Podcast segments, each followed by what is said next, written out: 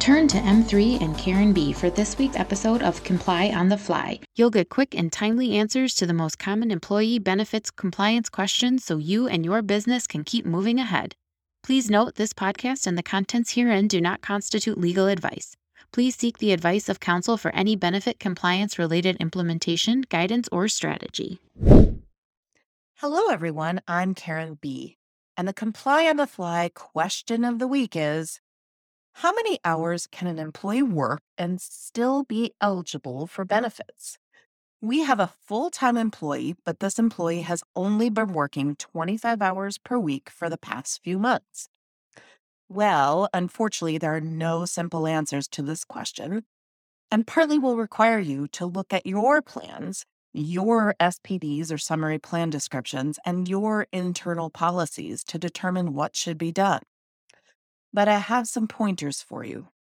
First, take a look at your plan documents. Your plan documents for each benefit plan will provide definitions and outline eligibility requirements. So it is a good place to start.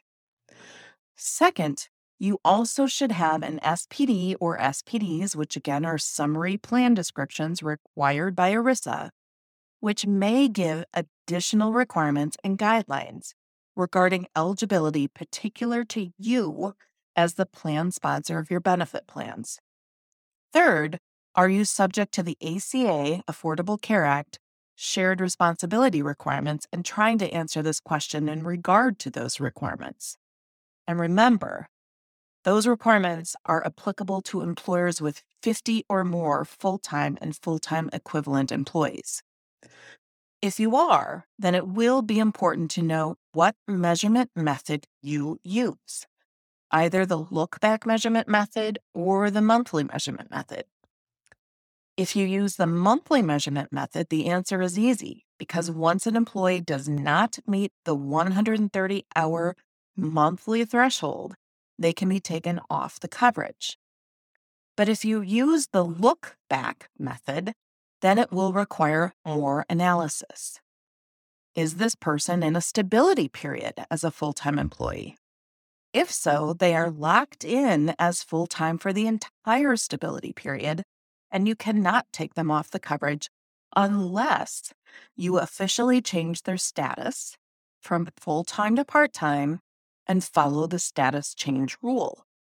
If they are not yet in a stability period because they are a relatively new full time employee, you would use the monthly measurement method until they are with you for a full ongoing measurement period. So, again, if they fall under 130 hours, they can be removed from coverage due to the reduction in hours. But they must be offered coverage again in any month that they meet that 130 hour threshold.